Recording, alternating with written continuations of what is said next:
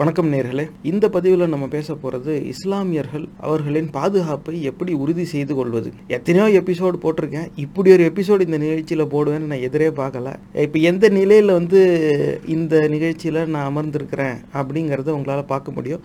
இதை பாட்காஸ்ட் நிகழ்ச்சி கேட்டுக்கிட்டு இருக்கவங்களுக்கு வந்து நான் வந்து இந்த அரேபியர்கள் அணியும் கேஃபியா அந்த ஷெமாகுன்னு சொல்லுவாங்க. அதை அணிஞ்சிக்கிட்டு தான் வந்து உட்காந்துருக்கேன் காரணம் என்னென்னா ரெண்டாயிரத்தி பதினாலில் மதுவரி கூட்டம் ஆட்சிக்கு வந்ததுலேருந்து இஸ்லாமியர்களுக்கு எதிரான ஒரு பரப்புரை வந்து தொடர்ந்து செஞ்சு அவங்கள ஏதோ வேற கிரகத்து பிராணி மாதிரி பார்க்குற ஒரு சூழ்நிலை வந்து வந்துருச்சு. கிட்டத்தட்ட அவங்கள பிரித்து பார்க்குறதுங்கிறது அந்த ஆன்டை முஸ்லீம் பயஸ் அப்படின்னு ஆங்கிலத்தில் சொல்லுவாங்க. அப்படி இஸ்லாமியர்களுக்கு எதிரான அந்த ஒரு மனப்பான்மை அந்த மனப்போக்கு அப்படிங்கிறது வந்து பல ஆண்டுகளாக நம்ம சமூகத்தில் இருக்குது ஆனால் அதை வந்து குறைந்தபட்சம் அவங்க அவங்கக்கிட்ட நேரடியாக யாரும் காமிச்சிக்க மாட்டாங்க. அவங்கள வெறுக்கிறதுக்கு பயன்படுத்த மாட்டாங்க. அவங்கள ஒதுக்கிறதுக்கு பயன்படுத்த மாட்டாங்க. தெரியாமல் புரியாமல் அதை வந்து பேச்சு வழக்கில் அது வந்துடும் அப்படி தான் அது இருந்துச்சு. இப்போ வந்து மதுவெறி கூட்டத்தோட பரப்புரை வந்து ப ஏழு எட்டு ஆண்டுகளாக இதையே செஞ்சு செஞ்சு செஞ்சு அவங்கள இஸ்லாமியர்களே ஏதோ கெட்டவங்க வேறு கிராமத்துலேருந்து வந்தவங்க அவங்களும் அவங்க வேற நம்ம வேற. இந்த மாதிரியான எண்ணத்தை வந்து ஊட்டி கிட்டத்தட்ட பல பேர் மனசில் அதை வந்து உறுதியப்படுத்திட்டாங்க. அதுக்காகவே தான் இப்படி சொல்லணும்னா இந்த வேடம் அணிஞ்சு தான் நான் இந்த நிகழ்ச்சியில் இங்கே வந்து உட்காந்துருக்கேன் சரி நம்ம இந்தியாவில் இஸ்லாமியர்களுக்கு உரிமைக்காக ஒரு நீங்கள் ஒரு பதிவு ஒன்று போடுற அதுக்கு வந்து இந்த கேஃபியா ஏன்டா போடுற அப்படின்னு நீங்கள் கேட்கலாம். அதுக்கு வந்து ரெண்டு காரணம் இருக்குது ஒன்று வந்து இது வந்து அரேபியர்களின் ஆடையில் வரும். ஏன்னா பாலைவனத்தில் வசிக்கிறவங்க அந்த அனல் புழுதி அதிலிருந்து தன்னை பாதுகாத்துக்கிறதுக்கு இந்த மாதிரி போடுவாங்க. இப்படி தான் பெண்களும் வந்து முழுக்க கவர் பண்ணுற மாதிரியான ஆடை அணியிற பழக்கம் அங்கே வந்து வந்துச்சு.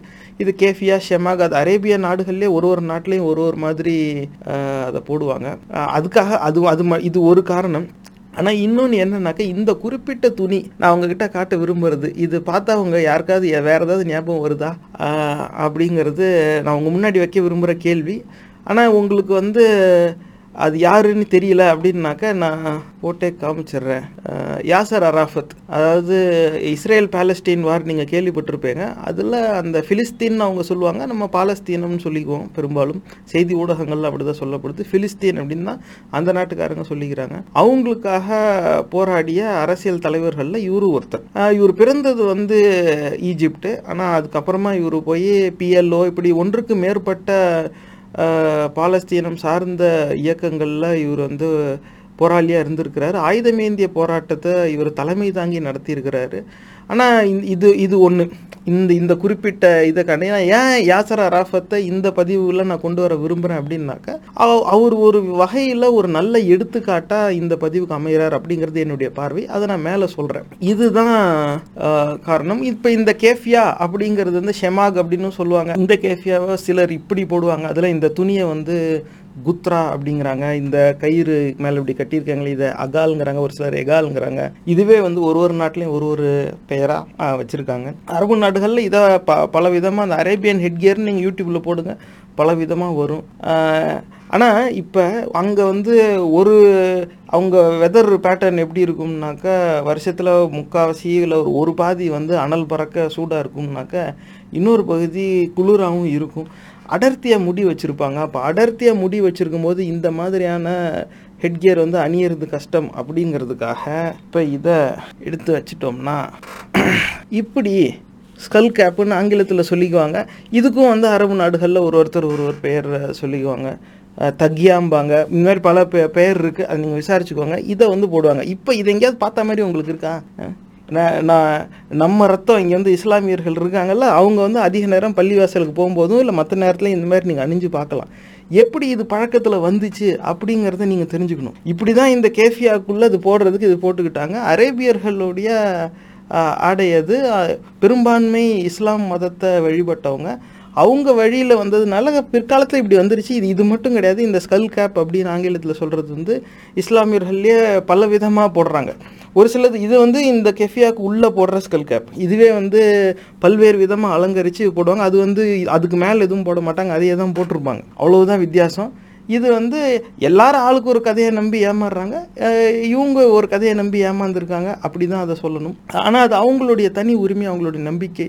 இருந்தாலும் இந்த பதிவில் வந்து இப்படி இதெல்லாம் போட்டு காட்ட வேண்டிய அவசியம் என்னன்னாக்க இந்த தொப்பி அணிந்திருக்கிறதுனால யாரும் எந்த விதத்துலையும் நம்மளோட தரம் தாழ்ந்து போயிடல அவங்க எந்த விதத்துலையும் நமக்கோ நம்ம சமூகத்துக்கோ எதிரானவங்க கிடையாது. இதை வந்து நம்ம திரும்ப திரும்ப சொல்ல வேண்டிய ஒரு நிலைக்கு இன்னைக்கு வந்து நம்ம நாட்டை கொண்டு போய் வச்சுட்டாங்க. யாரோ எங்கேயோ என்னத்தையோ பேசி விட்டு அரபு அரபு நாடுகள்லாம் சேர்ந்து கண்டனம் தெரிவித்து மன்னிப்பு கேள்னு சொல்கிற அளவுக்கு நாட்டை கொண்டு போய் உலகளாவிய பஞ்சாயத்தில் விட்டது தான் மிச்சம் இப்போ அங்கே இருக்கிற இந்தியர்களின் நிலை என்ன அப்படிங்கிறது நமக்கு தெரியாது. ஆனால் எது எப்படியோ இந்த தொப்பியை தலையில் போட்டிருந்தாவே அவங்க வந்து நம்ம கிடையாது. எந்த அளவுக்கு வித்தியாசம் வந்துருச்சுனாக்க இப்போ இதை போட்டுக்கிட்டு பேசுகிறதுக்கு எனக்கு ஒரு அச்சமாக இருக்குது காரணம் என்னென்னா நான் முன்வைக்கிற விமர்சனத்துக்கு எதிரான சிந்தனை எது உருவானாலும் அதுவும் இஸ்லாமியர்களுக்கு எதிராகவே போய் அமையுமோ அப்படிங்கிற ஒரு அச்சத்தில் தான் இருக்கேன். இப்போ இந்த மாதிரி அதை அவன் குள்ளா போட்டிருக்கான்னா அது அவனுடைய மத நம்பிக்கை அவன் பாட்டு போட்டு போகிறான் ஆளுக்கு ஒரு கதையை நம்பி ஏமாந்துக்கிட்டு இருக்காங்க அவன் அவனோட கதையை நம்பி ஏமாறுறான். நீ ஏமாந்தா பெருசு அவன் ஏமாந்தா சிறுசா. அது வந்து எந்த இன்னைக்கு அருணாக இருக்கிறவன் நாளைக்கு அகமதாக இருக்கலாம். அகமதாக இருக்கிறவன் நாளைக்கு ஆண்டனியா மாறலாம். அருணோ அகமதோ ஆண்டனியோ யாராக இருந்தால் என்ன? யாரா எல்லாரும் இந்த நாட்டு சட்டத்துக்கு முன் சமம் தானே. அப்போ அருணுக்கு என்ன ஒரு உரிமை வந்து இந்த அரசியலமைப்பு சட்டம் கொடுக்குதோ உறுதி செய்யுதோ அதே உரிமை அகமதுக்கும் இருக்குது ஆண்டனிக்கும் இருக்குது தானே. ஆனால் நம்ம நாட்டில் அப்படி தான் நாடு நடக்குதா? இஸ்லாமியர்களை மட்டும் குறி வச்சு எத்தனை சம்பவங்கள் தாக்கியிருக்கிறாங்க? நான் உங்களுக்கு எடுத்துக்காட்டே அதை காமிச்சிடுறேன். ஏன்னா இப்போ சில ஆண்டுகளில் நீங்கள் அதெல்லாம் மறந்துருப்பீங்க. அந்த இஸ்லாமியர்களுக்கு எதிரான தாக்குதல் வந்து இப்போ இந்த நிகழ்ச்சியை ஆரம்பித்தது வந்து ரெண்டாயிரத்தி பதினஞ்சில் அந்த தாத்ரி லிஞ்சிங் அப்படிங்கிற ஒரு கேஸ் தான். அதுலேருந்து ஆரம்பித்த பயணம் தான் இப்போ இந்த நிகழ்ச்சியில் என்ன கொண்டாந்து விட்டுருக்கு. ஆனால் முகமது அக்லாக் அப்படிங்கிறவர் வந்து அவரையும் அவர் மகனையும் வந்து கோயிலில் வந்து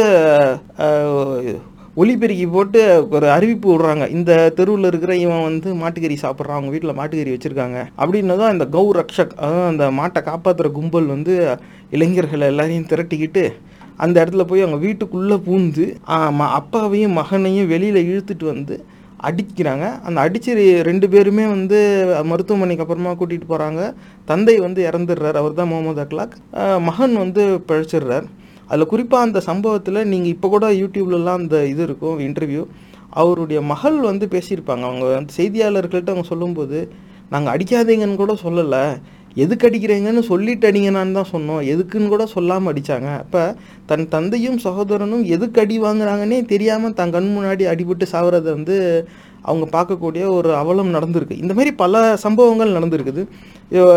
அட்டாக்ஸ் ஆன் முஸ்லீம்ஸ்ன்னு நீங்கள் போட்டிங்கனாக்கா பல ஆர்டிக்கிள் வருது. அது எல்லாம் எங்கேயோலாம் போக தேவையில்ல. போன சில ஆண்டுகள்லேயே September twenty fifteen May twenty fifteen August twenty fifteen October twenty fifteen அதுலேயே ரெண்டு மூணு சம்பவம். March twenty sixteen July twenty sixteen April twenty seventeen April twenty செவன்டீன்லேயே ரெண்டு மூணு சம்பவம். அப்புறம் April May twenty seventeen June twenty seventeen அந்த அது ரெண்டாயிரத்தி பதினஞ்சுலேருந்து ரெண்டாயிரத்தி பதினேழுக்குள்ளே எத்தனை சம்பவம் வரும்? இன்னும் ரெண்டு மூணு ரெண்டாயிரத்தி பதினேழில். இப்படி தான் வந்து நடந்துக்கிட்டு இருக்கு அப்போ இஸ்லாமியர்களுக்கு மட்டும் அந்த பாதுகாப்பு வந்து கொடுக்கப்படலை. எல்லாரும் மாட்டுக்கறி சாப்பிடலாம். இந்த நாட்டில் வந்து அது தடை செய்யலாம் படலை. ஆனால் இஸ்லாமியர்களுக்கு மட்டும் மாட்டுக்கறி சாப்பிட்றான். இவன் மாடை கொண்டு போய் வெட்டுறான். எங்கள் சாமியை வந்து இவன் கொள்கிறான் அப்படின்னு எவனோ ஒருத்தன் வாட்ஸ்அப்பில் போடுவான். அதை கேட்டுட்டு இவங்க கும்பலாக போய் மாடு வியாபாரத்துக்கு வாங்கிட்டு வர மாடை இவங்க வண்டியில் ஏற்றிட்டு வந்தாக்க நிறுத்தி அந்த வண்டிக்காரனை போட்டு அடிக்கிறது. இதில் அவங்களுக்கு வந்து ஒரு ட்ரைனிங் வேறு. குவிண்டோட இன்டர்வியூ நீங்கள் எல்லாரும் பார்த்துருப்பீங்கன்னு நினைக்கிறேன். குவிண்டோடது இப்போயும் யூடியூப்பில் இருக்குது நீங்கள் போய் பாருங்கள் அந்த கௌரக்ஷக் கவு விஜிலாண்டேன்னு போடுங்க குவிண்ட்டுன்னு போட்டு வரும் யூடியூப்பில் அதில் அந்த ஆள் வந்து வெளிப்படையாக பத்திரிகை நிருபர்கிட்ட சொல்கிறான் எங்கள் வாட்ஸ்அப்பில் ஒரு நூறு இரநூறு குரூப் இருக்குது அவங்க செய்தி அனுப்பிடுவாங்க. ஒருத்தர் செஞ்சது தானே கொலை. இரநூறு பேர் செஞ்சடிச்சா யார் செஞ்சாங்கன்னு தெரியாது. எதாக இருந்தாலும் அப்புறம் பார்த்துக்கலாம் நாங்கள் அப்படி கொண்டு தான் தீருவோம். அப்படிங்கிற வெளிப்படையாக சொல்ல அதாவது பயிற்சி கொடுத்து அவங்கள அந்த மாதிரி இறக்கி அதுவும் பஜ்ரங் அப்படின்னு ஒரு மதவெறி கூட்டத்திலே அந்த அடிக்கிற பிரிவுன்னு ஒன்று இருக்குது ஒன்றுக்கு மேற்பட்ட பிரிவு. அவங்களோட போஸ்டர்லாம் நீங்கள் பார்க்கலாம். கௌ ரக்ஷக்கு கௌ விஜிலான்ட்டேன்னு கூகுள் சர்ச் பண்ணுங்கள் வர போஸ்டர்லாம் பாருங்கள் மாடு படம் போட்டு ரெண்டு ரைஃபிள்லாம் இப்படி வச்சுருப்பாங்க. அந்த அளவுக்கு அவங்க வந்து மாட்டை பாதுகாக்கிறாங்களாம் இந்த மாதிரியான பல்வேறு இயக்கங்கள் இருக்குது இது அவ்வளோ மதவெறி கூட்டத்துக்கிட்ட அடிமையாக செயல்படுற இயக்கம். இவங்க அரசியல் மேடையில் என்ன பேசினாலும் அவங்க இறங்கி அடித்து ஆளை கொள்வது தான் இவங்களுடைய வேலை. இப்படி இஸ்லாமியர்களை வந்து இப்படி சிறுமைப்படுத்திக்கிட்டே வராங்க. இப்போ கடைசியாக இப்போ சில மாதங்களுக்கு முன்னால் கூட இந்த கர்நாடகாவில் பெண் பிள்ளைகள் வந்து ஹிஜாப் அணியக்கூடாது பள்ளி கல்லூரிக்கு வரும்போது அப்படின்னு சொல்லி அது ஒரு பிரச்சனையாக்கி அதை மாணவிகள் எல்லாரும் போராட போராட்டத்தில் இறங்கி கடைசியில் ஆயிரக்கணக்கான மாணவிகளுக்கு கல்வி போயிடுச்சு. இப்போ எத்தனை குடும்பத்தில் நீ ஹிஜாப் போடலைனாக்க நீ வெளியவே போக வேண்டாம் அப்படின்னு அவங்க வீட்டிலே உட்கார வச்சுருப்பாங்களோ நமக்கு தெரியாது. ஆனால் பல பிள்ளைகளுக்கு அதனால கல்வி போயிடுச்சு. ஒரு சில இடத்துல ஆசிரியர்கள் வந்து முன் வந்து இவங்களை எல்லாரோட உட்கார வச்சதானே தெரிய வரும். இவங்களை தனியாக தேர்வு எழுத வைக்கலான்னு தனி அறையில் உட்கார வச்சு எழுத வச்சவங்கள அவங்களையும் பணியிடை நீக்கம் செஞ்சுட்டாங்க. இந்த அளவுக்கு போய் அப்போ இஸ்லாமியர்கள் வந்து ஒரு சக குடிமகனாக பார்க்குறதுக்கே இந்த நாடு வந்து மறுக்குது அப்படிங்கிற நிலையில் இவங்க கொண்டு வந்து விட்டுட்டாங்க. பெரும்பான்மை மக்கள் இப்படி சிந்திக்கிறாங்களா அப்படிங்கிறது தெரியாது. அதை நம்ம உறுதி செய்யவும் முடியாது. ஆனால் ஒரு சின்ன சிறுபான்மை கூட்டம் அயோக்கிய கூட்டம் வந்து இஸ்லாமியர்களை வஞ்சிக்கும் பொழுது மிச்சம் இருக்கிற பெரும்பான்மை மக்கள் அதை அப்படியே வேடிக்கை பார்க்குறாங்க அப்படிங்கிறது வந்து ஒரு அவமானத்திற்குரிய விஷயம். அப்போ நம்மலாம் படித்து என்ன மயிறு பிடுங்கணும் அப்படிங்கிற ஒரு கேள்வி வந்து இந்த ஒட்டுமொத்த சமூகத்து முன்னாடியும் நான் வந்து வைக்க விரும்புகிறேன் என்ன வளர்ச்சி? என்ன மயிர் இப்போ வளர்ந்துட்டோம்? நம்ம கண்ணு முன்னாடி நம்ம ச- சக குடிமகனை வந்து கேவலமாக பேசுகிறாங்க அவன் பிள்ளைகளை வந்து படிக்க விடாமல் பண்ணுறாங்க அவனை அடித்து கொள்கிறாங்க ஜெய் ஸ்ரீராம் சொல்ல சொல்லிலாம் அடித்து கொண்டு இருக்காங்க இது வந்து இந்த ஹிந்து சந்து பொந்துன்னு சொல்லிக்கிறானே. அவனே அதெல்லாம் சொல்லியிருப்பானான்னு தெரியாது. ஆனால் இவனை பிடிச்சி இப்படி சொல்லுடா அப்படின்னு சொல்லி அவனை அடித்து கட்டி வச்சு அடித்து கொள்வது இந்த மாதிரி எல்லாம் பல சம்பவங்கள். அவங்கள விமர்சித்து யாராவது ஏதாவது எழுதுனாக்க அந்த பத்திரிகை நிருபர் மேலேயும் ஒரு தாக்குதல் நடத்துறது. இந்த மாதிரி வந்து பல பேர் பல பேரோட உயிர் ஏற்கனவே போயிடுச்சு. அதில் குறிப்பாக இது வந்து எல்லா மதத்தை சார்ந்தவங்களும் சரிசமமாக இறந்துருக்காங்களா அப்படின்னு கேட்டால் கிடையாது. அவங்க வந்து ஏதோ ஒரு சம்பவத்தில் ஒரு எண்பது பேர் இறந்துட்டாங்க. ஆ exodus of Kashmiri Pandit genocide எண்பது பேர் இறந்ததுக்கு. அங்கே இலங்கையில் லட்சக்கணக்கில் போட்டு கொண்டுட்டான் இங்கே இஸ்லாமியர்கள் எத்தனை பேர் இறந்தாங்கன்னு பார்த்தா ஆயிரக்கணக்கான பேர் இது வரைக்கும் இறந்துருக்காங்க. ஆனால் அவனுக்கு அந்த எண்பது பேர் இறந்தது மட்டும் எக்ஸோடஸ் ஜீனோசைடு ஆனால் இவங்க எத்தனை பேர் இறந்தாலும் கேட்கறதுக்கு நாதி இல்லை. அப்படிங்கிற நிலை வந்து இன்றைக்கி வந்துருச்சு. இதுதான் வந்து நிதர்சனமான உண்மை. என்ன இப்போ நான் என்ன கேள்வின்னா நிஜமாவே சாமின்னு ஒன்று இருந்துச்சுன்னாக்கா அது வந்து இந்த மாதிரி எல்லாரையும் சாக விட்டு வேடிக்கை பார்க்குமா? அப்படி ஒரு படைப்பாளன் வந்து யார்? அப்படி என்ன படைப்பு நீ கூப்பிட்டுவா அவங்க சட்டையை கழுத்து பிடிச்சி கேட்கணுமா இல்லையா? என்ன மயிறு படைச்ச? உனக்கு வந்து இவ்வளவுதான் படைக்க தெரியுமா? இவ்வளோ அசிங்கத்தையும் படைச்சி வேடிக்கை பார்க்குறியே? நீலாம் ஒரு சாமியா? உனக்கு சொரணை இருக்கா? அப்படின்னு நம்ம அந்த சாமியை கேட்டாகணும். ஆனால் இருந்தால் அதை காமிங்க. நம்ம கேட்போம். அது வேறு விஷயம். ஆனால் அதுதான் இல்லைன்னு தெரியுது. ஆனால் அது இல்லாத கதையாகவே கூட இருக்கட்டும். இந்த பதிவில் இஸ்லாமியர்கள் அவர்களின் உரிமையை எப்படி பாதுகாப்பதுனாக்க யாரும் இஸ்லாமியர்களுக்காக வந்து ஒரு கேள்வி கேட்க மாட்டான். அது உறுதி. இது என்னுடைய இஸ்லாமிய சகோதர சகோதரிகளுக்கு நான் மற்றவங்களாம் சொல்லியிருப்பாங்க. எனக்கு முன்னாடி பல பேர் பேசியிருப்பாங்க. உங்கள் கருத்து இது எப்படி வேணாலும் இருக்கலாம். ஆனால் நான் அது தெளிவாக தெளிவுபடுத்த விரும்புகிறேன் ஒரு பய உங்களுடைய பாதுகாப்புக்காக குரல் எழுப்ப மாட்டான். நாங்கள் எப்படி செய்வோம் இப்படி செய்வோம்? பாதுகாவலர்கள் சிறுபான்மையினோட ஒரு மயிரும் பிடுங்க மாட்டான். உங்களை வந்து சாக விட்டு வேடிக்கை பார்ப்பான். உங்களுக்கு பாதுகாப்பு தர மாதிரி நடித்து உங்களை ஒரு வாக்கு வங்கியாக பயன்படுத்தி அவனுடைய தேர்தல் வாக்கு அரசியலோட லாபத்துக்காக உங்களை பயன்படுத்திக்கிட்டு போய்கிட்டே இருப்பானே தவிர யாருமே உங்களுக்காக கேள்வி கேட்க மாட்டாங்க. உங்களுக்காக கேள்வி கேட்கறதுக்கு இருக்கிறது நீங்கள் மட்டும்தான். இப்போ அதில் இன்னொரு இதுவும் விஷயமும் இருக்குது அது என்னன்னாக்கா இன்னைக்கு தேதியில் ஒரு அகமதோ அக்ரமோ எதிர்த்து ஏதாவது ஒரு கேள்வி கேட்டால் உடனே அவங்கள வந்து தீவிரவாதின்னு ஒரு பட்டம் சுட்டிடுறாங்க. இவன் தீவிரவாதி அவங்க ரேடிகலைஸ்டு முஸ்லீம்ஸ். இவங்க எல்லாருமே இப்படி தான் இருப்பாங்க. அவனுங்களாம் வெறியனுங்க.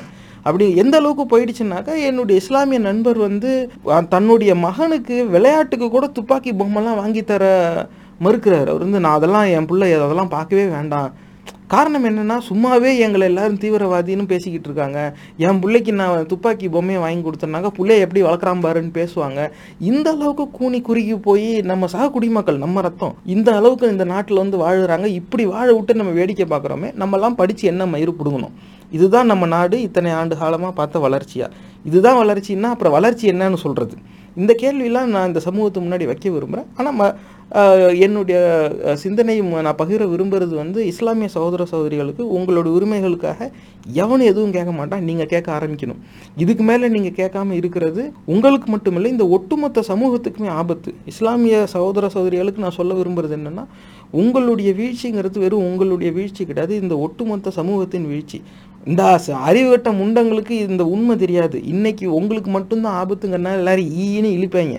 நாளைக்கு இதே ஆபத்து அவங்களுக்கும் வரும். அவங்க பிள்ளையும் ஒருத்தன் தெருவில் போட்டு அடிப்பான். அன்னைக்கு தான் அந்த வலி என்னன்னு அவங்களுக்கு தெரியும். அது வரைக்கும் அவங்க அவங்க அறிவுக்கு அதெல்லாம் எட்டாது. அவங்க அறிவுக்கு என்னைக்கு எட்டுறது உங்களுடைய பாதுகாப்பு உரிமையும் என்னைக்கு உங்கள் கைக்கு வர்றது? அதுக்காகலாம் இன்னொருத்தனை நம்பி நீங்கள் காத்துக்கிட்டு இருக்காதீங்க. இதுக்கான முயற்சி நீங்களே எடுக்கணும். அப்போ இந்த முயற்சி என்னவா இருக்கணும்? இன்னைக்கு தேதியில் என்னவா இருக்குதுன்னா சிறுபான்மையினர் மக்க மதங்களை வந்து அப்படி நெருக்கி நெருக்கி நெருக்கி நெருக்கி இவங்க கொண்டு போக அவங்களுடைய இந்த மத நம்பிக்கை மேலே தான் அவங்களுக்கு ஆர்வம் அதிகமாக வந்திருக்கு. பள்ளிவாசலே பார்க்காதவெல்லாம் இப்போ பத்து தடவை போக ஆரம்பிச்சிட்டான் வாரத்துக்கு. தொடர்ந்து போகிறான் எந்த ப்ரேயர் மீட்டிங்காக இருந்தாலும் போகிறான் எதையும் விடுறதில்ல. அப்போ இதெல்லாம் வந்து தன்னுடைய மதம் சார்ந்து என்னெல்லாம் செய்ய முடியுமோ எல்லாத்தையும் செய்ய ஆரம்பிச்சிட்டான். அதெல்லாம் இருக்க வேண்டியதான் நிறையா வெறும்னா கம்பி வேலி போட்டிருந்த மஸ்ஜிதுக்கெலாம் இப்போ வந்து பெருசாக பழுங்கு கல் வச்சு செவரு கட்டிட்டாங்க. நிறைய பச்சை விளக்கு சேர்த்துட்டாங்க. இப்படிலாம் இருக்குது ஆனால் நீங்கள் என்ன செஞ்சாலும் காலையில் வந்து தூக்கத்தை விட தொழுகை மேலானதுன்னு நீங்கள் மைக்கில் கூப்பிட்டுட்டாக்கா அது உடனே நாய்ஸ் பொல்யூஷனுங்கிறான் அது தூக்கம் கெட்டு போகுதுங்கிறான். அவனுங்க ஏன் அப்படி செய்கிறேன் இவன் ஆள் உயரத்துக்கு இவன் ஸ்பீக்கர் வச்சு நாலு தெருவுக்கு இவன் போடுவான் பாட்டு. அதில் வேற கூட கோரஸ்னு ஒரு குரூப் வச்சு உட்கார வச்சுட்டு பாடுவான். அந்த மாதிரி கொடுமெல்லாம் எங்கேயும் நடந்துடவே கூடாது. எவனுக்குமே பாட வராது. கழு வார்த்தை கழுத்து நெரிச்ச மாதிரி கத்துவாங்க ஆனால் அதை விடிய விடிய செய்வாங்க. அன்னைக்கு நாய்ஸ் பொல்யூஷன் யாருக்கும் தெரியாது. அன்னைக்கு வந்து அது மற்றவங்கள தொந்தரவு பண்ணுமே அன்னைக்கும் என் பிள்ளைங்கள்லாம் படிச்சுக்கிட்டு இருப்பாங்களே எல்லாம் தெரியாது. ஆனால் நீங்கள் உங்கள் பள்ளி வாசலில் ஒரு ஒலிபெருக்கியை போட்டு தூக்கத்தை விட தொழுகை மேலானது எல்லோரும் வாங்கன்னு கூப்பிட்டுட்டா போச்சு. அது வந்து ஒரு பெரிய ஆபத்து. எல்லா விஷயத்துலையும் நீங்கள் எவ்வளவு தான் செஞ்சாலும் நீங்கள் எவ்வளோ பளிங்கு கற்கள் வச்சு உங்கள் பள்ளிவாசலை ம சி மறு சிறு அமைப்பு செஞ்சு பெருசாக பளபளன்னு கட்டினாலும் எத்தனை பச்சை பல்பு வாங்கி மாட்டினாலும் உங்களை வந்து இழிவுபடுத்திக்கிட்டு தான் இந்த சமூகம் இருக்குது இது இன்னமும் தொடர்ந்துக்கிட்டு தான் போகும். இது இன்னும் அதிகமாகும். அதனால் இதுக்கு மேலே நீங்கள் அமைதியாக இருக்க முடியாது. பள்ளிவாசலுக்கு அதிகமாக போகிறதுனால அது உங்களுடைய தனிப்பட்ட விருப்பம். நீங்கள் போங்க. போகாமல் இருங்க. எத்தனை வாட்டி வேணாலும் நீங்கள் நமாஸ் பண்ணுங்க. அது உங்கள் தனிப்பட்ட விருப்பம். ஆனால் நீங்கள் தொடர்ந்து நமாஸ் பண்ணுறதுனால இதில் இன்னும் ஒரு சிலர் வந்து நான் என்னோடய ரூட்ஸுக்கு போகிறேன் அப்படின்னு அரபி உருது கிளாஸஸ்லாம் போக ஆரம்பிச்சிட்டாங்க. முப்பது வயதுக்கு மேலே ஆச்சு. கல்யாணமே குழந்திருக்கு இப்போ போகிறாங்க அரபி உருது நான் வந்து என்னுடைய ரூட்ஸ் வந்து நான் பார்க்கணும் அப்படிங்கிறாங்க. போங்க. ஏன்னா எப்படியும் நீங்கள் வந்து உங்களுடைய பூஜை செய்கிறதுங்கிறது வந்து நீங்கள் அரபியில் நீங்கள் ஓதுவீங்கன்னாக்கா அரபி உருது நீங்கள் பழகுங்க. அது வந்து சரிதான் அதில் வந்து அது உங்களுடைய தனிப்பட்ட விருப்பம்.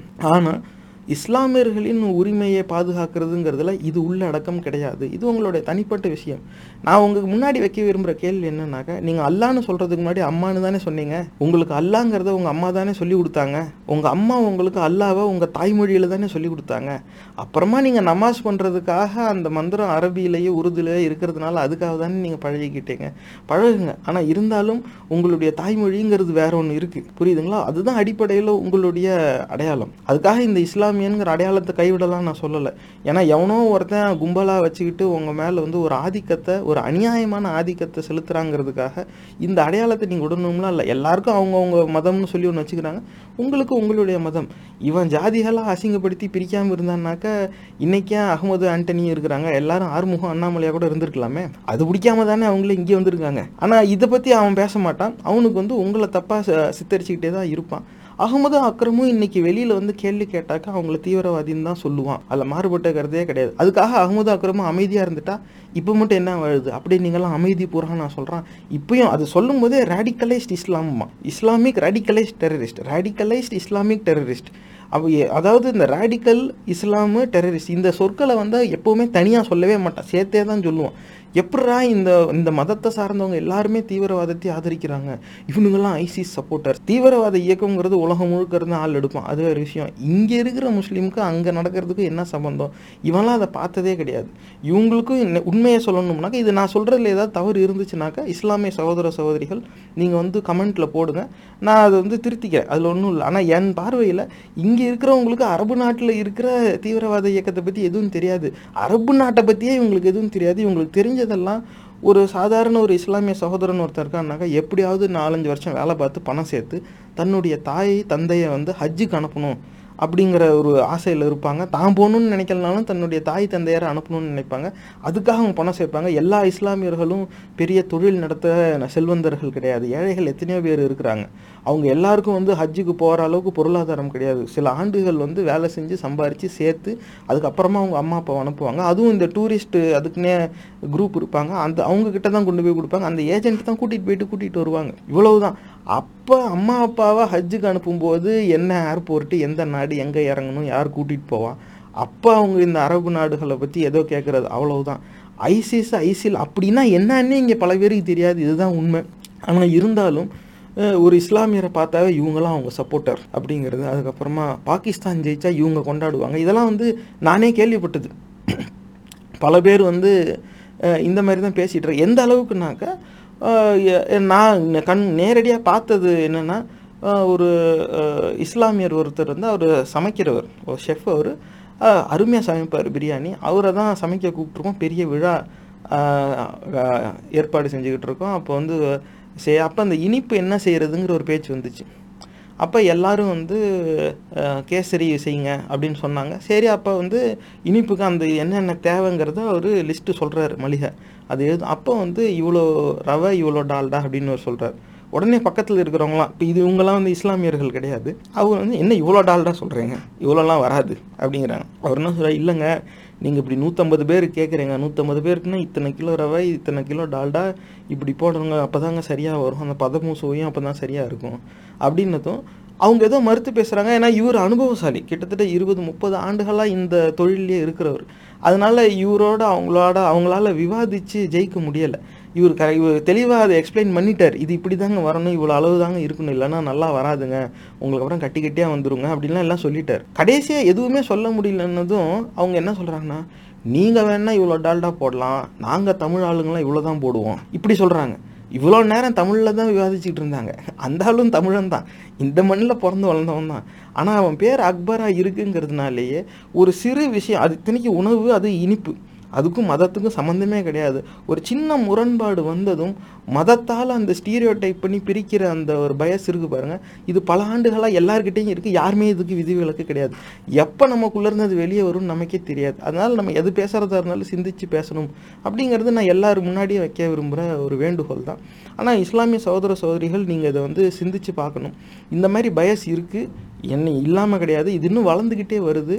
இதுக்கு மேலே போச்சுன்னா உயிர் ஆபத்துங்கிற சூழ்நிலையில் கொண்டாந்து விட்டுருச்சு. இதுக்கு மேலே நீங்கள் அமைதியாக இருக்க முடியாது. இப்போ வந்து நான் நான் ஜமாத்தில் போய் சொல்கிறேன் நான் எங்களுக்குன்னு ஒரு இஸ்லாமியர்களுக்குன்னு வேறு மதம் சார்ந்த இயக்கம் ஒன்று இருக்குது அப்படிங்கிறதோ இல்லாட்டினா இந்த இஸ்லாமியர்களின் பாதுகாவலன் சிறுபான்மையினரின் பாதுகாவலன்னு சொல்லிட்டு கலர் கலராக கொடி கட்டிட்டு வண்டியில் வருவாங்க வாக்கு சேகரிக்க. அவனுங்களை கூப்பிட்டு உங்கள் ப்ரையர் மீட்டிங் உட்கார நல்லா மூக்கு பிடிக்க மட்டன் பிரியாணி சாப்பிட்டு எல்லாரும் ஓட்டு போட்டுருவேன்னு சொல்லிட்டு போயிடுவான் கடைசியில் தெருவில் அடிபட்டு நிற்கும் போது அவன்லாம் வந்து நிற்க மாட்டான். அதை அது வந்து எந்த அளவுக்கு கொடுமைனாக்க அந்த இடித்தவனுக்கே சொந்தம்னு ஒரு தீர்ப்பு கட்டி கோயில் கட்டிக்கான்னு சொல்லிட்டாங்கல்ல அதில் வந்து இங்கே இருக்கிற இஸ்லாமியர் கையாலேயே பணம் நிதி உதவி கொடுக்குற அளவுக்கு அயோக்கியத்தனம் இவங்க செய்ய வச்சுருக்காங்க. அதனால் வாக்கரசியலில் இருக்க கட்சிகளை நம்பி எந்த பயனும் கிடையாது. இப்போ உங்களுக்கான தீர்வு என்னவா இருக்கும்னா நீங்களே தனியாக மதம் சாராத ஒரு இயக்கம். இஸ்லாமியர்களின் பாதுகாப்புக்காக தான். அதில் மாறுபட்ட கருத்து இல்லை.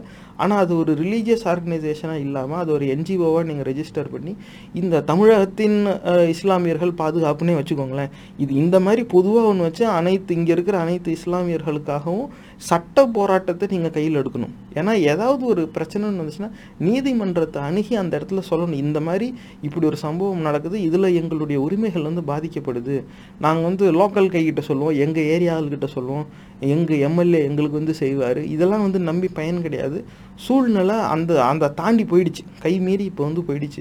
நீங்கள் சட்ட போராட்டத்தை கையில் எடுத்து உங்களுடைய உரிமைக்கு நீங்கள் குரல் எழுப்ப ஆரம்பிக்கணும். ஏன்னா இதுக்கு மேலே நீங்கள் அமைதியாக இருக்கிறது வந்து பார்க்குற எனக்கே வந்து ஒரு மாதிரி இருக்குது உங்களுக்கு அது எப்படி இருக்குன்னு தெரியல. ஏன்னா நீங்கள் இப்போ என்ன நீங்கள் கேட்டாலும் கேட்காட்டியும் உங்களை தீவிரவாதின்னு சொல்ல தான் போகிறான் அதுக்காக நீங்கள் கேட்காம இருக்கக்கூடாது. ஏன்னா உங்களோட வீழ்ச்சியில் இந்த ஒட்டுமொத்த சமூகத்தின் வீழ்ச்சி அடங்கியிருக்கு. இன்றைக்கி உங்களுக்கு மட்டுமே இந்த பிரச்சனை வர்றதா இருக்கலாம்.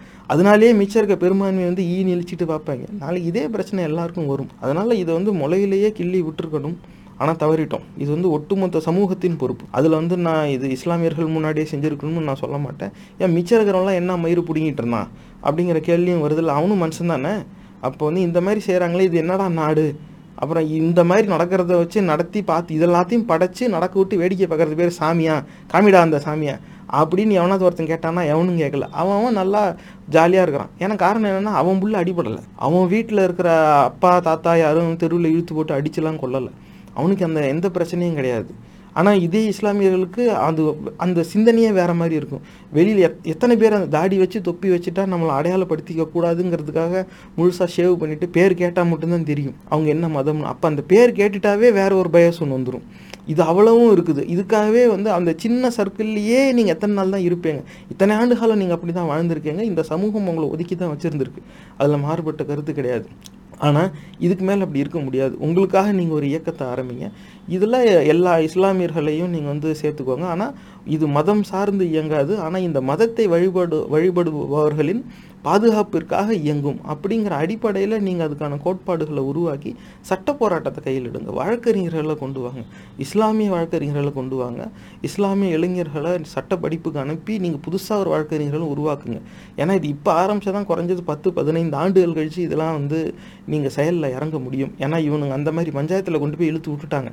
இது வந்து அஞ்சு வருஷம் வரைக்கும் காத்திருந்து நல்லா ஐநூறு பேரை சாக விட்டுட்டு அதுக்கப்புறம் போய் ஒரே ஒரு பொத்தா நழுத்திட்டு நான் வாக்களிச்சிட்டேன். இனி எல்லாம் தீந்து போயிடும்னா அப்படிலாம் கிடையாது. மொத்த ஜனத்தொகையுமே குறைச்சிருவாங்க. இவனுங்க இந்த மாதிரி இவனுங்க நாட்டை இழுத்துட்டு போகிற லட்சணத்தை பார்த்தா. ஆனால் அதனால் அப்படி எதுவும் அது வாய்ப்பு கிடையாது. அதை பற்றி பேசி நம்ம நேரத்தை வீணாக்க வேண்டாம். நீங்கள் இப்படி ஒரு இயக்கத்தை ஆரம்பித்து அந்த இயக்கத்தின் மூலமாக நீங்கள் சட்ட போராட்டத்தில் இறங்க ஆரம்பிங்க. நீங்கள் ஒட்டுமொத்த இந்தியாவில் இருக்கிற இஸ்லாமியர்களுக்காகவும் நீங்கள் அதை செய்யுங்க. ஆனால் குறைந்தபட்சம் இங்கே தமிழகத்தில் இருக்கிற இஸ்லாமியர்கள் நீங்கள் எல்லாரும் ஒன்று சேர்ந்து இந்த சட்ட போராட்டத்தை தனியாக கையில் எடுக்கணும். நீங்கள் மதம் சார்ந்த இயக்கத்தோடு சேர்ந்து நீங்கள் என்ன முயற்சி முன்னெடுக்கிறீங்களோ அதை இதோட போட்டு குழப்பிக்க வேண்டாம். அதை நான் கைவிடவும் சொல்ல மாட்டேன். உங்களுக்கு அது மேலே ஒரு நம்பிக்கை இருக்குங்கிற பட்சத்தில் நீங்கள் அதை செய்யுங்க. ஆனால் என்னுடைய பார்வையில் எல்லா மதம் சார்ந்த இயக்கங்களும் ஏதாவது ஒரு வகையில் ஒன்றுக்கு மேற்பட்ட அரசியல் கட்சியோட ஒட்டிக்கிட்டு இருக்குது அவங்களோட ஒட்டிக்கிட்டு இருக்க வரைக்கும் எதுவுமே பண்ண முடியாது. அவங்க என்ன பண்ணுவாங்க? அவங்க வரும்போதெல்லாம் இங்கேருந்து நமக்கு வாக்கு வருமா? இந்த ஓட் பேங்க்கு நமக்கு வருமா? வரும்னா நம்ம ஏதாவது செய்யலாம். அவனை பொறுத்த வரைக்கும் ஏதாவது செய்யலான்னாக்கா அந்த கூட்டத்துலேருந்து யாராவது பிஸ்னஸ் பண்ணுறதா இருந்தால் அவன் கொஞ்சம் முதலீடு வேணால் போடுவான். இல்லை ஏதாவது அப்ரூவல் வாங்கி தருவான். கூட்டிகிட்டு போய் மீட்டிங் அரேஞ்ச் பண்ணி தருவான். அதுக்கும் காசு வாங்கிடுவாங்க. இவ்வளவு தான் மிஞ்சி போனால் அவ்வளோதான் அது வந்து ஒரு சிலருக்கு மட்டுமே தான் அந்த வாய்ப்பும் அமையும். அனைத்து இஸ்லாமியர்களுக்கும் அது வந்து வாய்ப்பு அமைஞ்சிடும்லாம் நம்ம சொல்ல முடியாது. இதுதான் கல க க- நிலவரம் இப்படியா தான் இருக்கணும். நான் பார்த்த வரைக்குமே அது அப்படி தான் அதனால் மதம் சார்ந்த இயக்கத்தில் நீங்கள் சேர்ந்துக்கோங்க. நீங்கள் பள்ளிவாசலில் போய் நீங்கள் என்ன செய்யணுமோ அதை செய்யுங்க. ஆனால் இதையும் அதையும் போட்டு குழப்பிக்க வேண்டாம். இஸ்லாமியர்களின் பாதுகாப்புக்குன்னு சொல்லிட்டு நீங்கள் ஒரு இயக்கம் ஆரம்பித்து நீங்கள் அந்த குரல் எழுப்ப ஆரம்பிச்சிடணும். அப்படி இல்லாட்டினாக்கா வருங்காலத்தில் என் நம்ம சமூகத்தோட நிலை எப்படி இருக்கும்னு தெரியாது. ஏன்னா ஒரு காலகட்டத்தில் இது இதை பார்த்து வளர்ற ஏன்னா என்ன மாதிரி வருங்காலத்தை நம்மளுடைய அடுத்த தலைமுறைக்கு நம்ம விட்டுட்டு போகிறோம் அப்படிங்கிறத நம்ம சிந்திக்கணும்.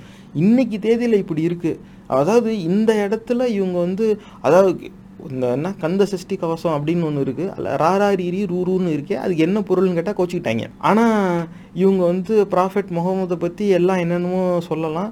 எங்கேயோ இருக்கிற அரபு நாடுகளில் இருந்தெல்லாம் எதிர்ப்பு வருது.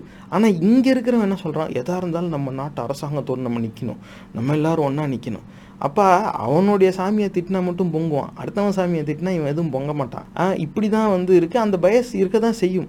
அதனால இது மற்றவங்க வந்து பாதுகாப்பாங்கன்னு நீங்கள் அதை நம்பிக்கிட்டு இருக்க முடியாது. நீங்கள் உங்களுடைய உரிமை போராட்டத்தை உங்கள் கையில் எடுத்து ஆகணும் அப்படி இல்லாட்டினாக்கா இன்னையிலேருந்து இதே மாதிரி சூழ்நிலை தொடர்ந்துச்சுன்னா ஒரு பதினைந்து ஆண்டுகள் கழித்து ஒரு இஸ்லாமிய பையன் வந்து இந்த- இந்த தொப்பியை தலையில் போட்டுட்டு போனான்னா எவனோ தலையில் இப்படி தட்டுவான். அவன் எதுவும் பேசக்கூடாது. பேசாமல் தலையை குடிஞ்சிட்டு போகணும். இந்த நிலையில் இருக்கும். அப்போ வந்து எவ் எவ்வளவு தான் வந்து அந்த சமூகம் இந்த மாதிரியான ஒரு ஒடுக்குமுறையை வந்து பொறுத்து போகும். அப்போ இது பெரிய அளவு வன்முறையில் தான் போய் விடும். அது வந்து ஒட்டுமொத்த சமூகத்துக்கும் ஆகாது. ஏன்னா அது அதனால் அந்த அளவுக்கு நம்ம இதை விட வேண்டாம். இப்போவே இதை முளையில கிள்ளி எறிய வேண்டியது விட்டாச்சு. ஆனால் இப்போயும் எதுவும் கைவிட்டு போகலை. இதை வந்து இதோட நம்ம அழிச்சிடலாம். ஆனால் எப்படி அழிக்கலாம்னாக்கா சட்ட போராட்டத்தை கையில் எடுத்தால் மட்டுமே தான். எதாக இருந்தாலும் நீதிமன்றத்தில் போய் இப்படி நடக்குது இது அநியாயம்னு சொல்லி அந்த இயக்கம் செய்யணும். இதை மட்டுமே நோக்கமாக வச்சு அந்த இயக்கம் இயங்கணும். இதில் வந்து இஸ்லாமியர் அல்லாதவர்களும் பல பேர் இருக்கிறாங்க உதவுறதுக்கு. ஆனால் இது மதம் சார்ந்த ஒரு ஒடுக்குமுறை அப்படிங்கிறதுனால இஸ்லாமியர் அல்லாதோரை அங்கே சேர்த்துக்கிறதுங்கிறது வந்து ஒரு வகையில் ஆபத்து. ஏன்னா எந் எங்கே எந்த மோல் எப்படி வருவான்னு தெரியாது. அவன் ஆ நான் பண்ணுவேன் நான் பண்ணுவேன் நான் பண்ணுவேன்னு சொல்லிட்டு பெரிய அமௌண்ட்டாக வாங்கிட்டு அந்த பக்கம் விழுந்துருவான் அது எவனானாலும் இருப்பான். அதனால் எதிரியை விட மோசமானது இந்த துரோகிகள். அப்போ வந்து இவ எ- உ- இருக்கிற துரோகி போதும். நீங்கள் புதுசாக ஒரு துரோகிகளை வந்து சேர்த்துக்க வேண்டாம். அதனால் ஆரம்ப கட்டத்தில் வெறும் இஸ்லாமியர்களை மட்டுமே வச்சு பய பயணத்தை ஆரம்பிங்க. அதுக்கப்புறமா போக போக அந்த இயக்கம் பெருசு ஆக ஆக நீங்கள் விருப்பப்பட்டு மற்றவங்களே நீங்கள் அதில் சேர்த்துக்கோங்க. ஆனால் எந்த இஸ்லாமியருக்கு என்ன பிரச்சனை வந்தாலும் உடனே நீதிமன்றத்தை அணுகி ஒ- ஒரு வழக்கு தொடுத்து அதுக்காக வந்து பேசுறதுக்கு ஒரு கூட்டம் இருக்கணும். அப்படி யாரும் எங்கேயும் இருக்கிற மாதிரி தெரியல. பல பேர் இருக்கிறாங்க. ஆனால் அவங்களாம் என்ன செய்கிறாங்க அப்படிங்கிறது தெரியாது. ஆனால் இதுக்கு மேலே நீங்கள் வந்து இதை பார்த்துக்கிட்டு இருக்க முடியாது. இந்த முயற்சியை நீங்கள் கையில் எடுத்தே ஆகணும். இதுதான் நான் உங்கள் முன்னாடி வைக்கிற வேண்டுகோள். இப்போ வருங்கால தலைவர்கள் இந்த நிகழ்ச்சி நீங்கள் பார்த்துக்கிட்டு இருப்பீங்க. உங்கள்கிட்ட நான் வைக்கிற வேண்டுகோள் என்ன அப்படின்னாக்கா இந்த மாதிரி மதம் சார்ந்த பிளவுங்கிறது நம்ம நாட்டில் வந்துருச்சு. இப்போ அது அதிகமும் ஆகிக்கிட்டு இருக்கு. அதனால் இதை ஒரே வாரத்தில் இது காணாமல் போயிடும் ஒரு தேர்தல் முடிவு வந்துச்சுனாக்க இது அப்படியே மொத்தமாக மறைஞ்சிரும்லாம் இல்லை. இது கடுமையாக முயற்சி செஞ்சாவே குறைஞ்சது ஐம்பது அறுபது ஆண்டுகள் ஆகும். இதை இது அழியிறது. அப்போ வருங்காலத்தில் நீங்கள் தலைமை பொறுப்புக்கு வரும்பொழுது இந்த மாதிரி மதம் சார்ந்த அந்த வேறுபாடு வேற்றுமை அதை தவிர்த்து இயங்குறதுக்கான எல்லா முயற்சியும் எடுக்கணும். அப்போ நீங்கள் எந்த டீம் கம்போஸ் பண்ணாலும் அந்த டீம் கம்பைல் பண்ணாலும் நீங்கள் அதில் வந்து ஒரு டைவர்சிட்டின்னு வச்சுக்கோங்க ஆங்கிலத்தில் சொல்லுவாங்க. ஓ அதுக்கு ஒரு பன்முகத்தன்மை இருக்கணும். ஒரே மாதிரியான ஆட்கள் எடுக்காதீங்க. ரெண்டு மூணு பேர் எடுங்க. ஒரு மைக்கேல் எடுங்க ஒரு முகமது எடுங்க ஒரு மயில்சாமி எடுங்க. இப்படி சேர்த்து போடுங்க. அவங்க வந்து ஒரேடியாக யாருக்கு திறமை இருக்குது யாருக்கு இருக்கிறதுலே அதிக திறமை இருக்குது யார் பயங்கரமாக பணி செய்ய வெறும் அதை மட்டும் பார்க்காதீங்க. இந்த மாதிரியான ஒரு கலாச்சார மொழி சார்ந்த பன்முகத்தன்மையும் உங்களோட குழுக்குள்ளே நீங்கள் கொண்டு வாங்க. அப்போ தான் வந்து வளரும்போதே இவங்க வந்து நாலஞ்சு பேர் வித்தியாசமாக பார்த்து பழகணும். நம்ம என்ன நினைக்கிறோம் நம்ம என்ன செய்கிறோம் நம்ம தினசரி எப்படி வாழுகிறோமோ இது இல்லாமல் வேறு சில லைஃப் ஸ்டைலும் இருக்குது நம்ம நாட்டில் அப்படிங்கிறது தெரிஞ்சு வளரணும். ஆனால் அந்த சூழ்நிலை இல்லாத பட்சத்தில் கல்விக்கூடங்கள்லையும் பணி செய்கிற இடத்துலையும் அந்த சூழ்நிலையை உருவாக்க வேண்டியது நம்மளுடைய கடமை. இப்போ வருங்கால தலைவர்கள் நீங்கள் எல்லா துறையிலையும் நீங்கள் போய் அமரும் பொழுது நீங்கள் எந்த குழு அமைச்சாலும் இந்த பன்முகத்தன்மையோடு உங்கள் குழு அமைங்க. அப்போ அதில் வந்து எல்லா விதமான மக்களும் வந்து அதில் வந்து இருக்கட்டும். அப்போ நம்ம இந்த குழுவில் நான் மட்டும் இல்லை நான் எதை சரின்னு நினைக்கிறேனோ அது வந்து அது முற்றிலும் தெரியாதவன் கூட என் குழுவில் என்னோட இருப்பான் அப்படிங்கிற ஒரு புரிதல் வந்து அவங்களுக்கு வரணும். அப்போ தான் வந்து அவங்க அவங்க அவங்களுக்கு வந்து அந்த விழிப்புணர்வு வரும். நிறைய நேரம் இந்த பயசுங்கிறது தன்னை அறியாமல் இருக்கும். இப்போ அந்த இனிப்பு சம்பவம் சொன்னல எதுவுமே சொல்ல சொல்ல முடியல. அவர் இவ்வளோ டால்டா வேணும்ன்ட்டாரு ஆனால் அது வேணும்னு சொல்கிறவர் வந்து அக்பர். கடைசியில் இவங்க என்ன சொல்லிட்டாங்க? நீங்கள் வேணால் அவ்வளோ டால்டா போடலாம். நாங்கள் தமிழ் ஆளுங்களாம் அவ்வளோ போட மாட்டோம் அப்படின்ட்டாங்க. ஏன்னா என்ன செய்யறதுன்னு தெரியல. ஏதாவது ஒன்றில் பிரித்து பார்க்கணும் மதத்தை வச்சு பிரிச்சுட்டாங்க. இதெல்லாம் வந்து அந்த உள்ளுக்குள்ளார இருக்கிற அந்த ஆன்டை முஸ்லீம் பயஸ் தான் இதுக்கு வந்து ஒரு காரணம். இது வந்து ஒரே நாளில் ஒரு ஏதோ கோச்சிங் கிளாஸ் வச்சோ ஒரு குறிப்பிட்ட ஆப்பை டவுன்லோட் பண்ணி அதை யூஸ் பண்ணுறதுனாலையெல்லாம் இது கிடையாது. பல ஆண்டுகள் இது கலந்துரையாடலில் வரணும் பழக்கத்தில் வரணும். அவங்க சொ சிந்தனை சொல்லு செயலில் அதை வந்து அவங்க பழகணும். அப்போ அதுக்கான சூழ்நிலைகளை நம்ம உருவாக்கணும். அப்போது உங்களால் முடிஞ்ச அளவுக்கு நீங்கள் அரசு துறையில் இருந்தாலும் தனியார் துறையில் இருந்தாலும் இப்படி பன்முகத்தன்மை கொண்ட குழுக்களை கொண்டு வாங்க. பல்வேறு விதமான மக்களை வந்து நீங்கள் பணிக்கு எடுக்கணும். நான் போய் ஒரு இடத்துல உட்காந்தீங்கன்னாக்கா நான் வெறும் எங்காளுங்களை மட்டுமே வேலைக்கு எடுப்பேன் அப்படின்னு இருந்தீங்கன்னா நீங்கள் வருங்கால தலைவர் கிடையாது. ஆனால் இப்போ இருக்கிற பிரச்சனைகள்லாம் அந்த மாதிரியான சிந்தனையில் நிறைய பேர் இயங்க போய் தான் அந்த சிந்தனையை தவிர்த்து நீங்கள் இயங்கணும். எடுத்துக்காட்டுக்கு இப்போ தனியார் நிறுவனங்களில் இங்கே சென்னையிலேயே தான் ஒரு நிறுவனத்தில் வந்து இஸ்லாமிய பண்டிகைக்கு விடுமுறை கிடையாது. எத்தனை நீங்கள் தனியார் நிறுவனம் நீங்கள் விசாரிச்சு பாருங்கள் நிறைய நிறுவனம் அப்படி இருக்குது ஏன் அப்படின்னு கேட்டாக்கா எங்கள் நிறுவனத்தில் அத்தனை இஸ்லாமியர்கள் இல்லை. ஒரு சிலர் தான் இருக்கிறாங்க. அதுக்காக எதுக்கு லீவு? வேணா அவங்க லீவ் எடுத்துக்கிட்டோம். அவங்க- அவங்களுக்கு நிஜமாவே அது வந்து பெய்டு லீவாக தராங்களா? இல்லையா? அவங்க எடுக்கிற அந்த விடுப்புக்கு சம்பளம் கிடைக்குதா இல்லையான்னு நமக்கு தெரியாது. எனக்கு தனிப்பட்ட விதத்தில் இப்படி ஒரு அனுபவம் இருந்துச்சு. எட்டாண்டு ஒரு நிறுவனத்தில் பணி செஞ்சு அங்கே அதில் ஏழு ஆண்டுகளுக்கு இஸ்லாமிய பண்டிகைக்கு விடுப்பே கிடையாது. அவங்க வந்து மற்ற ப பண்டிகைக்கெலாம் வந்து விடுப்பு வந்துடும் அதை தொடர்ந்து கேட்டுக்கிட்டு தான் இருந்தேன். ஏன்னா குழுவில் நம்மளோட சேர்ந்து பணி செய்கிறவங்களில் இஸ்லாமியர்கள் இருக்காங்க. மற்றவங்க எல்லாரும் வந்து ஒரு சில நேரம் அந்த பண்டிகை நாட்கள் வந்து வெள்ளிக்கிழமை இல்லை திங்கக்கிழமை வந்துச்சுனாக்கா அந்த லாங் வீக்கெண்டுன்னு சொல்லுவாங்க. ரெண்டு மூணு நாள் சேர்ந்து விடுப்பு வரும். அப்போ வந்து நான் இந்த லாங் வீக்கெண்டுக்கு நான் இப்படி போகிறேன் இந்த பண்டிகைக்கு நான் இந்த திட்டம் வச்சுருக்கேன். இப்படி தான் எல்லாரும் சொல்லுவாங்க அந்த விடுப்புக்கு போகிறதுக்கு முன்னாடி. ஆனால் என்னுடைய இஸ்லாமிய நண்பர்கள் மட்டும் இந்த வர வியாழக்கிழமை வந்து ரம்சானு நான் லீவ் போடுறேன். இப்படி தான் சொல்லி தான் அது எனக்கு ஒரு காலகட்டத்தில் அசிங்கமாக பட்டுச்சு அது ஏன்டா எண்ணிக்கையில் எவ்வளோ இருந்தாலும் அது ஒரு நாள் கொடுத்துரு. அப்படி இல்லாட்டினாக்கா ஆப்ஷனல் ஹாலிடேஸ்னு வச்சுட்டு வச்சுட்டா அது வந்து யாருக்கு எந்த தேதியில் விடுப்பு எடுக்கணுமோ ஒரு பதினஞ்சு நாள் இருக்குப்பா. நீ இதில் பத்து நாள் உன்னுடைய பத்து நாள் நீ தேர்வு செஞ்சுக்க. அப்படின்னாக்கா இஸ்லாமிய மதத்தை சார்ந்த அந்த வேலையாட்கள் வந்து அந்த அது அவங்களுக்கு தேவையான அந்த நாட்களில் எடுத்துக்குவாங்க. அப்படி அப்படி தான் அப்படியும் நிறைய நிறுவனங்கள் இயங்குது. இயங்காமல் கிடையாது. ஆனால் அப்படி ஒ- ஒரு என்ன ஏன் அதை இப்படி இருக்கே நீங்கள் வந்து இஸ்லாமிய பண்டிகைக்கு நீங்கள் விடுப்பு கொடுங்கனாக்கா அதை யாரும் சட்டையே பண்ணல. ஆமானும் சொல்லலை இல்லைன்னு சொல்லலை. அது வந்து ரேடியோ செட்டு மாதிரி தான் நம்ம அங்கே பேசிக்கிட்டு இருக்க மாதிரி இருக்கும். ஆனால் தொடர்ந்து சில ஆண்டுகள் அந்த கேள்வி கேட்டு கேட்டு கேட்டு கடைசியாக எட்டாவது ஆண்டாக அந்த இஸ்லாமியர்களுக்கான விடுப்பை வந்து அந்த நிறுவனம் வந்து சேர்த்தாங்க. இந்த மாதிரி எத்தனை நிறுவனம் இயங்குது அப்படிங்கிறது தெரியாது. ஏன்னா இதெல்லாம் வந்து ஒரு டிஸ்பேரேட் இம்பேக்ட் அன்இன்டென்ஷனல் பயஸ் ஆங்கிலத்தில் சொல்லும்போது அதாவது அவங்கள ஒதுக்கி வைக்கணுங்கிற நோக்கம் கிடையாது. அவங்கள வெறுக்கணுங்கிற எண்ணம் கிடையாது. ஆனால் எதேர்ச்சியாகவே அது அவன் இஸ்லாமிய மதத்தை சார்ந்தவங்களுக்கு எதிராக அது வந்து அமையுது. அவங்க நாலு பேர் தானே இருக்காங்க. அவங்களுக்காக எதுக்கு ஆஃபீஸே லீவ் விடணும்? அப்படின்னாக்கா சரி நீ ஆஃபீஸ்க்கே லீவ் விட விரும்பல அந்த லீவ் லிஸ்ட்டை நீ அதிகமாக்கிரு. சாய்ஸாக எம்ப்ளாயீஸ் கிட்ட விட்டுரு. அவங்க அவங்களுக்கு விருப்பப்பட்ட ஏன்னா என்ன ஒ- ஒரு ஒரு எம்ப்ளாயும் பத்து நாள் அதுக்கு மேலே எடுக்கக்கூடாது. இஸ்லாமியர்கள் அவர்களுக்கு சார்ந்த பத்து நாள் எடுத்துக்க போகிறாங்க அது என்ன? ரம்ஜான் ஈது அதே ஒன்று ரெண்டு நாள் தான் வரப்போகுது. அந்த இதையும் அதில் சேர்த்து விட்டுட்டு அவங்க அந்த நாளில் விடுப்பு எடுத்துக்குவாங்க. அவங்களுக்கும் விடுப்பு விடுது. அதாவது நானும் இந்த நாட்டை சேர்ந்தவன் தான். நானும் சாமின்னு எதையும் ஒன்று கும்பிட்றேன். ஆனால் என் சாமியை கும்பிட்றதுக்கு மட்டும் விடுப்பே கிடைக்க மாட்டேங்குது. மற்றவன் சாமியை கும்பிட்றதுக்கெலாம் ஏழு எட்டு சாமிக்கான விடுப்பு வருதுங்கும் போது அது ஒரு பயசாக அங்கே வந்துடுதுல்ல அப்படி யாரும் அவங்கள வெறுக்கணும்னு நினைக்கலனாலும் இந்த மாதிரியான ஒரு சூழ்நிலை அவங்கள ஒதுக்கி ஒதுக்கி வைக்குது. எத்தனை ஆண்டுகள் தான் அவங்க இந்த மாதிரி ஒரு ஒதுக்கி வைக்கப்பட்டே இருக்கணும். இதுவும் ஒரு கேள்வி. ஏன் அங்கே அதெல்லாம் நம்ம கவனிக்காமல் விட்டதுனால தான் இன்றைக்கி இஸ்லாமியர்களின் நிலைமை இப்படி வந்து நிற்கிது அவன் அவன் போ அவன் போடுற துணியில் இவனுங்களுக்கு மதவெறி கூட்டத்துக்கு பிடிக்கல. அவன் சாப்பிட்ற உணவு பிடிக்கல. இதில் வந்து அவங்களோட பாதுகாவலன்னு சொல்கிறவங்க கூட பிரியாணி ஃபெஸ்டிவலுங்கிறான் அதுக்கப்புறம் மதவெறி கூட்டம் ஏதோ ஒரு பெட்டிஷன் கொடுத்ததும் பீஃப் பிரியாணி இருக்குங்கிறதுனால அதை மொத்தமாக இதே நிறுத்திடுறான். அப்போ இஸ்லாமியர்களோட உணவு ஒரு இடத்துல வருதுன்னு தெரிஞ்சிட்டா மற்றவன் சந்தோஷத்தை பாதுகாக்கிறதுக்காக இவங்களோட நிகழ்ச்சியே நடக்கலைனாலும் பரவாயில்லன்னு நினைக்கிறான். ஆனால் இதே மாதிரி அந்த பக்கம் செய்வானா? அப்படிங்கிறது செஞ்சதாக ஏதாவது வரலாறு இருக்கா? அப்படி கிடையாது. ஆனால் ஏன் அப்படி செய்கிறாங்கன்னா இவங்க சிறுபான்மையினர் தானே. இவங்க எண்ணிக்கையில் கம்மி.